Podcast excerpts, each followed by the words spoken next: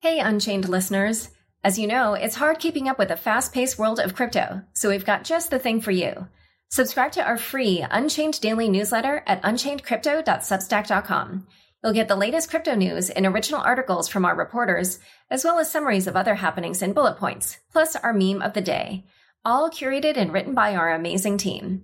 It's still your no hype resource for all things crypto, just in newsletter form. Sign up at unchainedcrypto.substack.com. Again, the URL is unchainedcrypto.substack.com. Hi, everyone. Welcome to Unconfirmed, the show that reveals how the marquee names in crypto are reacting to the week's top headlines and gets the inside scoop on what they see on the horizon. I'm your host, Laura Shin, a journalist with over two decades of experience. I started covering crypto over five years ago, and as a senior editor at Forbes, was the first mainstream media reporter to cover cryptocurrency full time. You may have heard about Interpop, a super team laser focused on the emerging landscape of fandom. They are tapping into the latest innovations in NFTs to revolutionize gaming, collectibles, and comics on Tezos. Learn more at hellointerpop.io. The Crypto.com app pays you up to 8.5% interest on your Bitcoin. Get $25 when you download the Crypto.com app with code LAURA. The link is in the description. Near is an open source platform that accelerates the development of decentralized applications, overcoming high fees and slow speeds with its fast, scalable, low cost, and climate neutral blockchain protocol. Learn more at near.org. Today's guest is Dan Finlay, co founder at MetaMask. Welcome, Dan. Hey, thanks for having me on, Laura. MetaMask just passed a big milestone 5 million monthly active users. Congratulations. Yeah, thanks. It's been a long road, and we're really, really proud and excited to have hit this milestone. Yeah, it is uh, quite a milestone for an online wallet. It's something that requires a learning curve for people. So the fact that there are that many people who've done that, that is pretty amazing. One other thing that I found really fascinating about this milestone is that it wasn't that long ago, just in October, that MetaMask crossed 1 million monthly active users. So how do you think you quintupled your active user base within the last seven months? Well, I definitely think that there's been a combination of a few factors all coming together. Um, of course, everybody knows that NFTs have been a really big cultural event. Um, and so NFT participation, I think, brought a lot of people in. Was, I think it was a use case that people, it was simple enough that it was engaging and, and it was fun. And, uh, you didn't have to like read a white paper to, you know, appreciate some art. And then at the same time, we're seeing like the rise and emergence of a lot of Ethereum compatible other blockchains, um, side chains and layer two networks coming about. And that's really increasing the scalability of the entire platform. So while, uh, during, you know, last summer, DeFi was having a really, really hot moment. The DeFi, the DeFi trading boom was clearly driven by a much smaller number of users that were um, getting really into, you know, liquidity providing and derivatives trading and investing and lending in, in ways that it was very capital intensive. So they could justify really high transaction fees. But that was also kind of ensuring that a, a long tail of users were not going to come in during that time. But having a use case that's as accessible as NFTs at the same time as we had scalability solutions starting to come online, I think was a really a perfect storm for a lot of people to uh, get an opportunity to get into it have it affordable enough, even have a way that anybody could start making money. You know, NFTs as a way for artists to make money immediately. You know, now it's not just people programming Solidity who are doing token sales. You've got, you know, just artists with a following. Yeah. And what are some examples of the scaling solutions or um, products and services that you feel like have lowered gas fees enough to draw on many more people? Well, obviously there's a lot of there, there are some kind of uh, let's say uh, more centralized uh, side chains but there's also varying degrees of of ones so things like uh, matic and things like uh, you know xdai are still strong and uh, and we're really looking forward to optimism and you know zk sync. And eventually we are very eager to support uh, more yeah stark and snark based uh, scaling solutions like starkware 2 um, but yeah, those those ones, things like Matic and XDAI, have definitely been providing a lot of uh, platforms so far. Yeah, and Matic, I guess now goes by Polygon Um, right. So, and so before we dive even further into all this, um, let's just make sure that, you know, for any listeners who aren't familiar, that they, you know, understand what MetaMask is. Can you just describe what MetaMask is and what it does? Sure. Uh, MetaMask started as a browser extension. Now it's also a mobile wallet that let you connect to applications that might have some amount of their logic that lives on a blockchain. And that part of the logic is usually the, the value sensitive part. So it could be like a token or it could be an NFT or it could be your voting rights in an organization. And so MetaMask is the thing that lets a user hold their own keys, which means they're really kind of personally in control of their accounts. And now they're able to engage with these decentralized applications that just weren't even a category uh, five years ago. Yeah, it's quite similar to MyEtherWallet or MyCrypto for people who are familiar. Um, but yeah, the the fact of it starting as a, a web extension, I think, is sort of how I always think of it. And so, what kind of users does MetaMask typically attract? We actually have a very, very diverse kind of user base, both across use cases and across like demographics we actually just completed a uh, a partnership with this organization called Emerging Impact, where they did a bunch of user research, where they interviewed something like 300 people around the world. They were doing a lot in Indonesia and Nigeria and in South America, and because we've been seeing that, for example, uh, what is it? India and Indonesia both broke into the top five countries, but we we haven't really been doing any uh, outreach there.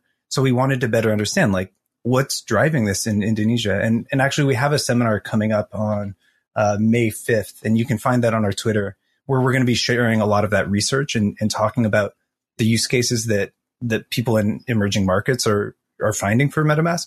A lot of it was just having access to, to funds that they had control over. There's different situations where people don't have access to banking where that's, that's valuable. But, but even aside from the emerging markets thing, obviously DeFi was a big thing in the summer, and that continues to be a big thing. NFTs are, are, a thing; they continue to be a big thing. There are people trying out lots of new organizations and DAOs, and you know, I I like seeing all these experiments. You know, I I got into this largely because I you know I think our society has a lot of trust problems, and I I don't have a magic wand for a solution, but I thought we needed a platform where we could iterate on on creative solutions. And I think that's part of why it's powerful. And I, I think that's part of why it's hard to pin down the use case because I, I think we have a lot of things we're trying to work through, and that requires a lot of iteration and experimentation. So so I don't think we can really pin down a single use case as dominant. Oh, and not to mention gaming. Like there's a whole category of, of gaming where the collectibles are portable between games and, and auction formats and stuff. So yeah, it's it's spread around a lot and it is often surprising us. It's not all stuff that we anticipated on. And we've really worked hard to make sure that our wallet is kind of general purpose enough that it can serve this kind of constantly evolving set of use cases rather than just try to pin down a particular customer segment. Yeah. And uh, for listeners who are interested, I did interview Robbie Ferguson of Immutable X recently, or Immutable, uh, and they launched a layer two solution called Immutable X. And I also interviewed Marguerite de Courcelles of Neon District slash Blockade Games. And both of them are in that blockchain gaming space.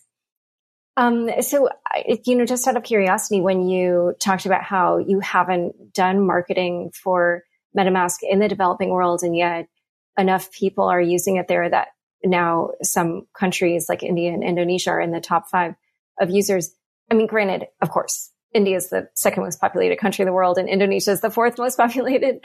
Um, but I was curious, how, did you find out how it was that those users had found out about MetaMask? Yeah, what it, the, if I had to put a blanket trend on it, it's people introducing each other. It's not about, uh, yeah, I don't know, a central exchange or, or, you know, somebody going through and hawking it to everybody. It's, it's, there's usually somebody who's an early adopter in a community who's doing the research and they, uh, may have gotten into it early and they may have had some success. And right around now, their friends are asking them how to get involved too. And so I think we're seeing a lot of kind of grassroots education. And I think that that's great. And I think we're going to continue trying to target the, the grassroots kind of virality approach. I, I don't think we will ever be able to serve people as well as they'll be able to serve each other. So as much as we can just facilitate that kind of activity, uh, I think is the best thing a crypto wallet like us can aspire to.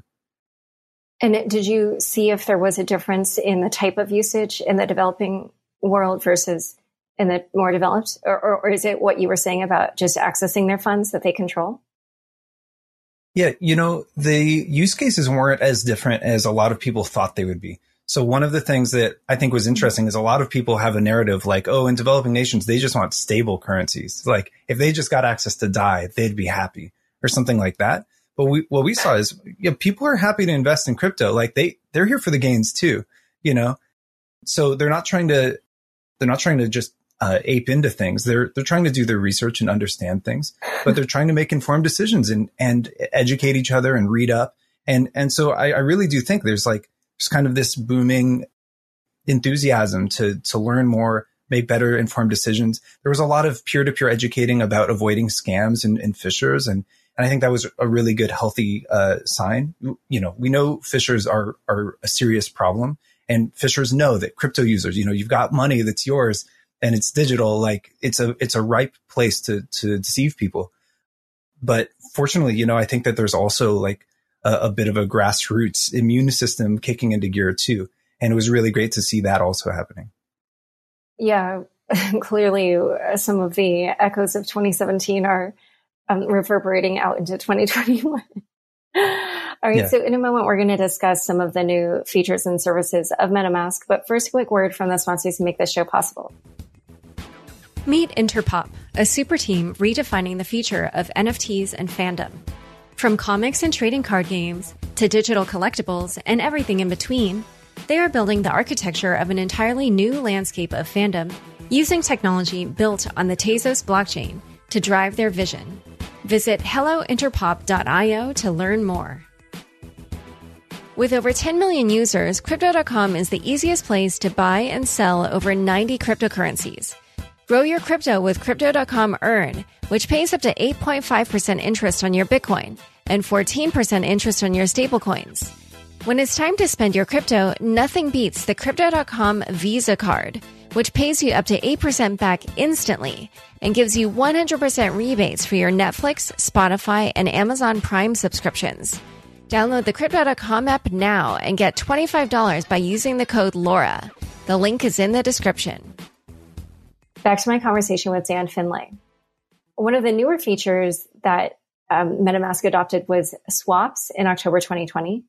Tell us how that works and what the user uptake has been and what people have been using swaps for. Cool. So swaps is a, a tool that we added to the wallet that helps users discover what's likely the best trade they can make at any given time, given an asset pair they're trying to exchange. So we scan liquidity sources from a wide variety of dexes and dex aggregators. And what we found is oftentimes we're able to find, depending on the pair and the depth that the person's trying to trade, we're often able to find a particular trade route that, you know, the user wouldn't think of on their own and then let them uh, make that trade on their own.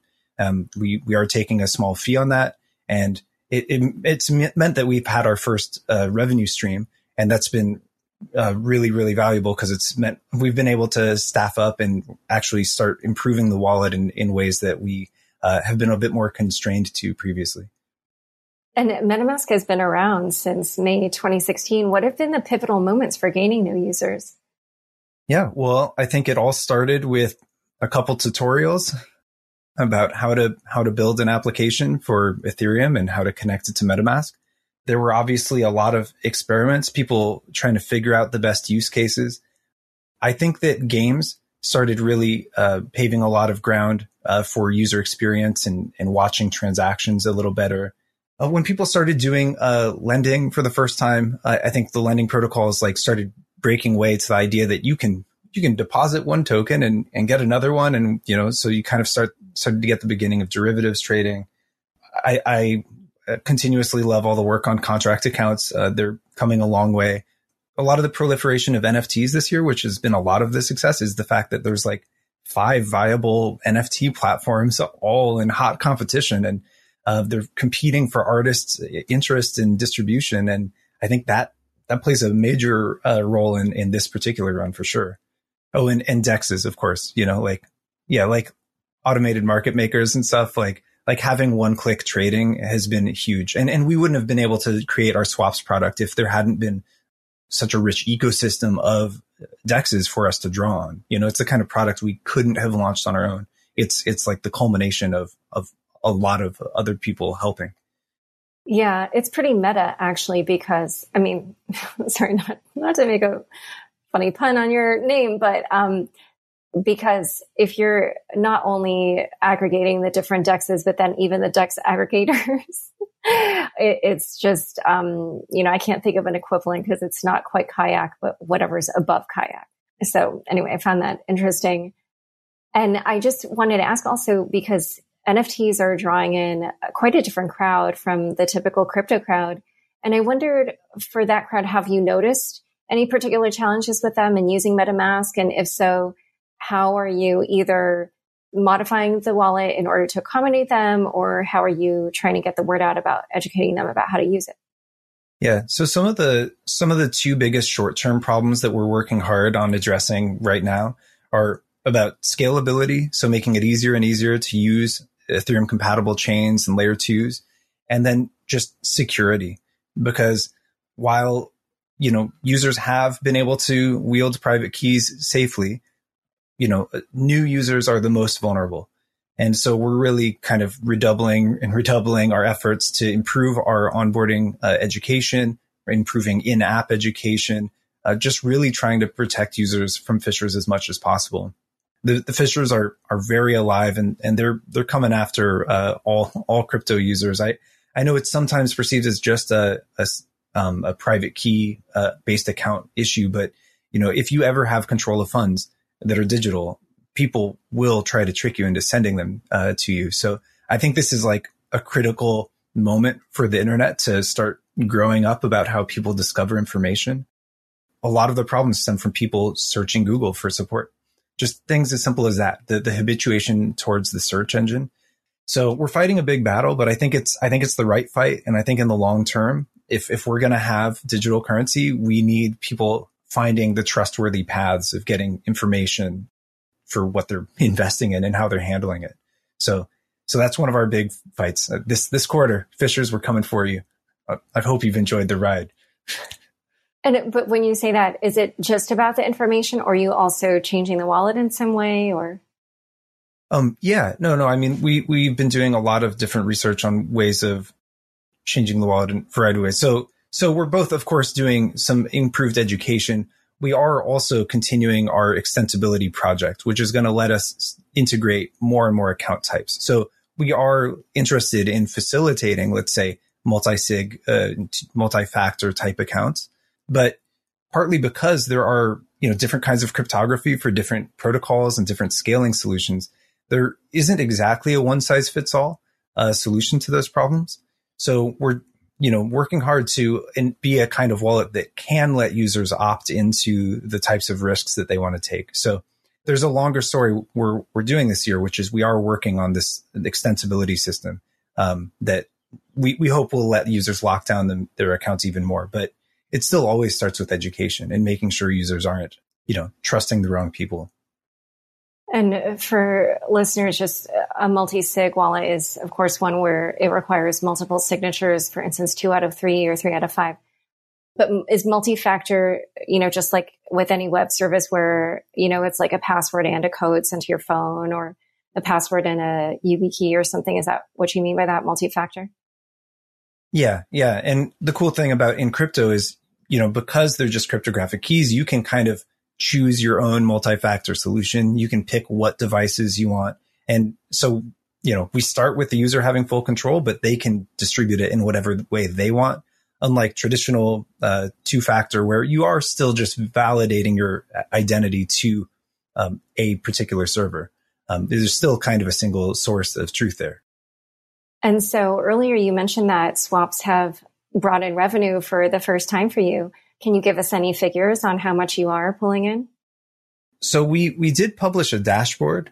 I, I don't have it right now, but uh, we surpassed a total of two billion dollars swapped. So that's not revenue, but that's how much has been traded. The the math isn't totally trivial to get our revenue because Uh, we have made some partnerships with dexes so that we're not adding a fee to them. But yeah, it's it's been it's been substantial. You know, for the size of team that we are that we are, it's it's been very encouraging and you know very motivating. And so we're just we're just uh, going to be doing more. And so, other than some of the other improvements that you discussed, what are, what else are you going to do next with MetaMask?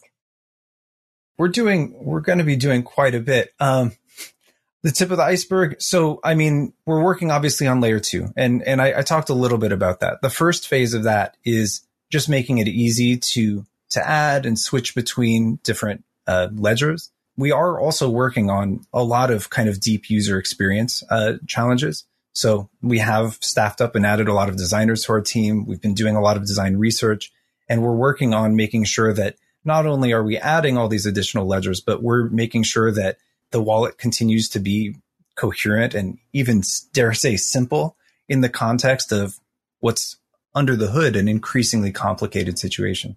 I, I think we're going to be an increasingly multi-chain wallet, you know, this year. And we've got a couple kinds of new variants of the product coming out this year that are going to let us iterate and experiment even faster, which I think is going to be really great because this ecosystem has no no end to its appetite for experimentation. So I think we're going to be um, we're going to be creating a pipeline where we can uh, validate proposals, experiment with them, and implement them in the wallet a lot faster. So I think we're going to be kicking in a lot of uh, faster innovation a lot of that in service of our extensibility system. Our extensibility system is going to let eventually anyone add new blockchains to the wallet, even ones we didn't design to, and new account types and uh, like multi-sigs, contract accounts, and, and uh, voting rights in an organization, etc. Hardware wallets. the the list is really really long. So yeah, that's that's kind of what's going on for us. It's it's actually quite a long roadmap. I I hope I didn't summarize it too pithily. It, we're really excited about it. We we think that we're to help turn what's today a kind of rudimentary cryptographic way of interacting with applications, and we're to establish kind of the new way of engaging with you know untrusted second parties. Like our our goal is you know look we're gonna we're gonna decentralize digital authority, and we want to be the wallet that people use to make deals. And two last quick questions. So uh, you've been using this word extensibility and from the way you're using it, I'm guessing it's kind of like allowing the user to customize, you know, to turn it into a multi-sig if they want or to um, just add more security or is, is that what you mean by that? Yeah. Yeah. We've the same way, you know, the Ethereum blockchain is interesting because people can deploy new contracts to it. We want our wallet to be the kind of thing where you can deploy new features into it. It's kind of like your own personal blockchain, you could think of it as, except it has hooks where it could potentially enhance your user experience. It could maybe add extra security indications when you're interacting with things. Um, it could even include your friends' recommendations of things you're interacting with. I, I think that it's really going to be it, the beginning of a whole new chapter. Um, you know, extensibility at the blockchain layer is really valuable, but it just hasn't really been accessible to the end user yet. You know, there's still like every time a new contract comes out, you're waiting for this long pipeline of people to make an interface for it and then make a wallet integration for it and, and so on and so forth. We're, we're going to just shorten that bridge. And so the, the pipeline from innovation to your hands as like, you know, any, any user, uh, is going to get really short. And I think we're going to, we're going to enter a, a, time of, of, very exciting and interesting uh, creativity. It sounds super interesting. And then when you said you were going to add other blockchains, which do you think are at the top of the list? Through extensibility, we should be able to support any blockchain. Um, we, we are working with oh. a variety of different groups. We're working with groups to make sure that we're covering a general use case. Yeah, I, I don't know if we have like any arrangements or commitments uh, yet. We, we have been working uh, with Filecoin. That's actually, that's totally public. We've got a Filecoin beta. So there's a, a beta version of MetaMask that developers can download today that supports Filecoin. Um, so that's a good example of one. You know, if if you had Filecoin in your crypto wallet uh, that can connect to applications, then that means you could upload things and, and pay for things to get persistently hosted in a decentralized network from your wallet, or you could commit to hosting something for someone else and then writing contracts that relate to file presence and et cetera. Um, it kind of opens up another dimension to smart contracts. And you know, the more, the more other purpose driven blockchains we add, I think they'll really have compounding effects in the way that they uh, interact with each other. Well, this is just super fascinating, and I'm so glad that we checked in with you. And it, um, I look forward to hearing what you guys are up to next. So, thank you so much for coming on Unconfirmed. Cool. Thanks so much for having me. Don't forget, next up is the weekly news recap. Stick around for this week in crypto after this short break. Did you know nearly $338 million worth of NFTs were sent last year? And in 2021, that number is growing faster than ever. If you're looking to make your first NFT, check out Near's fast, scalable, low cost, open source platform. Near is investing 80 million Near tokens in community led projects over the course of five years to power sustainable innovation through its ecosystem, with fundraising opportunities and support for DAOs and dApps to engage fans and reach new audiences. Come learn why Near is the infrastructure for innovation at near.org.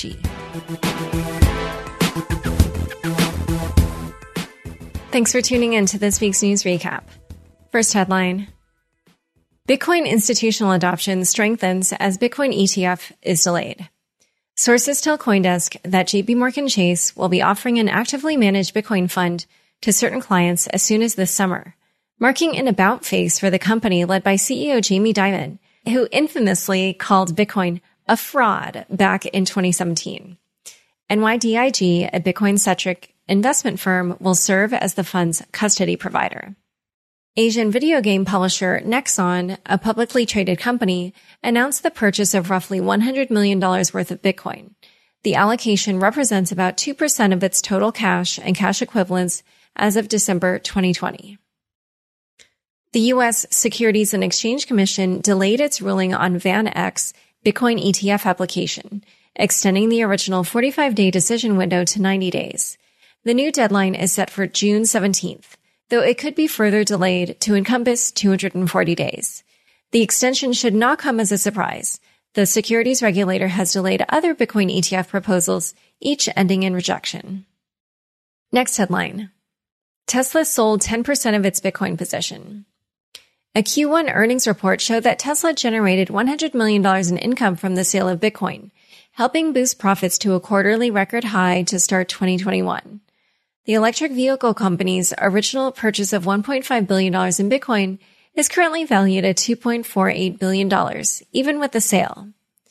Barstool CEO Dave Portnoy, acting as a stand-in for crypto day traders and people who don't know how to hodl, tweeted at Musk. So am I understanding this correctly? Elon Musk buys Bitcoin. Then he pumps it. It goes up. Then he dumps it and makes a fortune. Listen, I own one Bitcoin, but Bitcoin is exactly who we thought it was. Just don't be last one hodling the bag.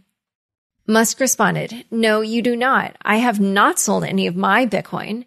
Tesla sold 10% of its holdings essentially to prove liquidity of Bitcoin as an alternative to holding cash on balance sheet. Bloomberg columnist Matt Levine noted that Tesla's chief financial officer, Zachary Kirkhorn, discussed Bitcoin liquidity a lot on the call. As Levine put it, quote, Tesla decided to put a chunk of its corporate cash into Bitcoin and I guess needed to make sure that its money wasn't trapped. A reasonable concern. He then brought up the accounting rules that can be a negative for companies holding Bitcoin on their balance sheets. He says, quote, when your Bitcoins go up, you don't book a gain, but when they go down, you do book a loss the only way to book a gain on Bitcoins is to sell them. The upshot, he says, is that, quote, if you are Elon Musk and you can make Bitcoin go up by tweeting about it, you almost have an obligation to do it. Perhaps a fiduciary obligation to your shareholders, but at least a sort of aesthetic obligation to comedy. If Bitcoin wants Musk to manipulate it, Musk really ought to manipulate it. Speaking of Bitcoin, I recommend two long reads this week. April 26th was the 10th anniversary of Satoshi's last known communication with the Bitcoin community. In Bitcoin magazine, Kraken editor at large, Pete Rizzo, analyzes the last days of Satoshi when there was, Rizzo writes, quote, a growing belief, stronger perhaps than any confidence in Satoshi himself, that no Bitcoin user could be greater or less than any other, that they are were all nodes on the network, authors of code, individuals responsible for the software success. Alex Gladstein, Chief Strategy Officer at the Human Rights Foundation, wrote about the hidden cost of the waning petrodollar and its impact on U.S. fiscal policy and political power. The petrodollar, by the way, is a U.S. dollar paid to a petroleum exporter in exchange for oil. Gladstein believes a transition to a Bitcoin standard from the petrodollar, quote, plays to the strengths of open societies, does not depend on dictators or fossil fuels, and is ultimately run by citizens, not the entrenched elite. Next headline. Ether reaches a new all-time high. After hitting $2,600 for the first time last week, Ether soared to a new all-time high over $2,700 on Wednesday afternoon. Coinciding with the all-time high, the European Investment Bank, the EU's lending arm, announced it used Ethereum to issue $121 million in digital notes. Here's how it works. The EIB issues a series of bond tokens on Ethereum. Investors purchase and pay for the bond tokens in fiat. The money used to purchase the bonds is minted as a CBDC on Ethereum. And then the principal is paid in fiat at maturity to CBDC holders. Next headline Ethereum 2.0 updates. Last Friday, Ethereum creator Vitalik Buterin outlined the development roadmap for ETH 2.0.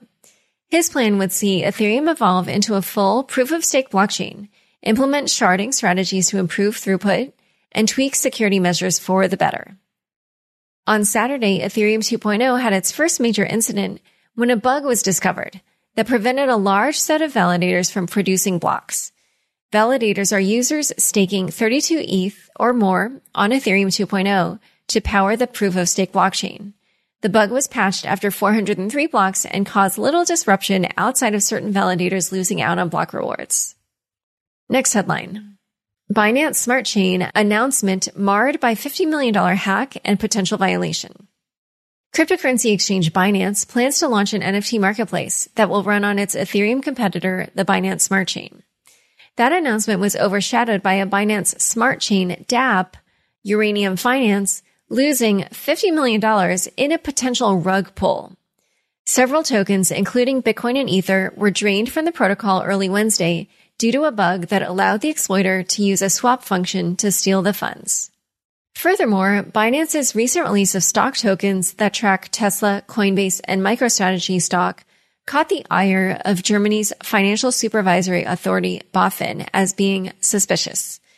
The exchange could incur up to $6 million in fines, 3% of Binance's annual revenue.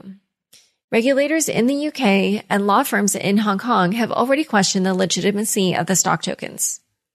In related news, Brian Brooks, the soon to be CEO at Binance US, has grand plans to build the exchange as a Coinbase competitor and out of the shadow of its parent company, Binance.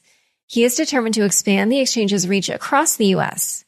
Brooks told the block that his, quote, Priority is doing what is necessary to get what needs to be done on licenses for states where Binance US is currently unavailable, such as Texas and New York, amongst others. Brooks said he believes that if the firm, quote, just added those states and nothing else, the business would probably double. Next headline. Payment platforms continue to embrace crypto. In an earnings call earlier this week, Visa CEO Alfred Kelly described the firm as, quote, extremely well positioned to achieve its crypto goals related to a multi-pronged strategy, including Bitcoin services, stablecoins, and CBDCs. MasterCard was revealed as the partner for Gemini's upcoming credit card, which will offer rewards in crypto for cardholders. Gemini is the crypto exchange founded by the Winklevoss twins. In a recent profile by Time magazine, PayPal CEO Dan Schulman said, quote, demand on the crypto side has been multiple fold to what we initially expected. There's a lot of excitement. Paxos, the blockchain infrastructure company powering PayPal and Venmo's crypto offerings, raised $300 million. CEO Charles Cascarilla is optimistic about Paxos's growth, telling the block, quote, we thought we could add one customer the size of PayPal this year. I think we can add three to five.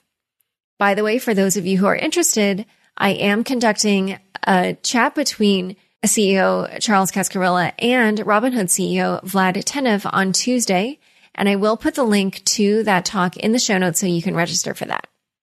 Next headline. NFTs field criticism from art collectors.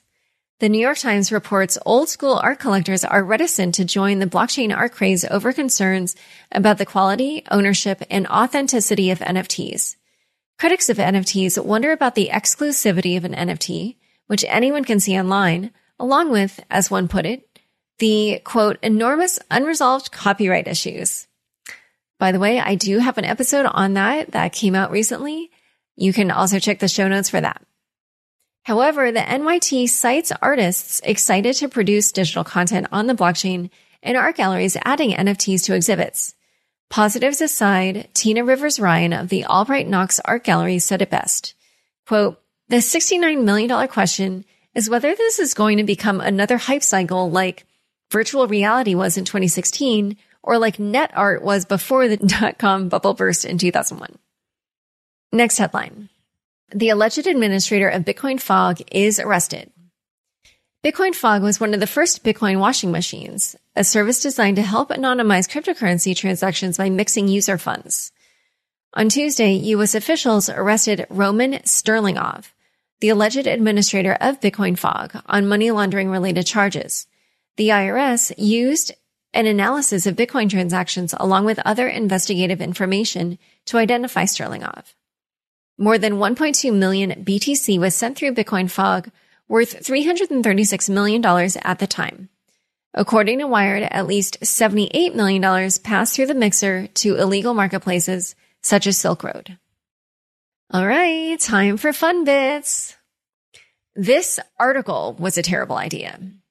The Financial Times published an article titled, A Bitcoin ETF is a Terrible Idea, saying that for ETFs, quote, the assets need to be liquid too. That could be a problem with Bitcoin, the supply of which is capped at 21 million coins. In a market plunge, investors could find themselves locked into the shares. All I have to say to this is that maybe before publishing something in an international newspaper, it's a good idea to do some research on it first. Second fun bits, which is more fun. Vacationing using Bitcoin Paradise is on its way. The One Bequia development, where 39 luxury villas are set to be built in the Caribbean, intends to become the world's first fully Bitcoin enabled community. People will be able to pay for property in Bitcoin while also using BTC for everyday essentials like groceries, paying at restaurants, and at movie theaters. The property owner, Storm Gonsalves, says the adoption of BTC is more necessity than gimmick citing banking challenges arising from small island nations sending and receiving money internationally because of de-risking by large international banks. Okay, well, thanks for tuning in. To learn more about Dan and MetaMask, be sure to check out the links in the show notes. Follow Unchained on Twitter at Unchained underscore pod, where you can find all sorts of content ranging from my weekly newsletter to updates on my upcoming book and a whole lot more. Unconfirmed is produced by me, Laura Shin, with help from Anthony Yoon, Mark Murdoch, and Daniel Nuss. Thanks for listening.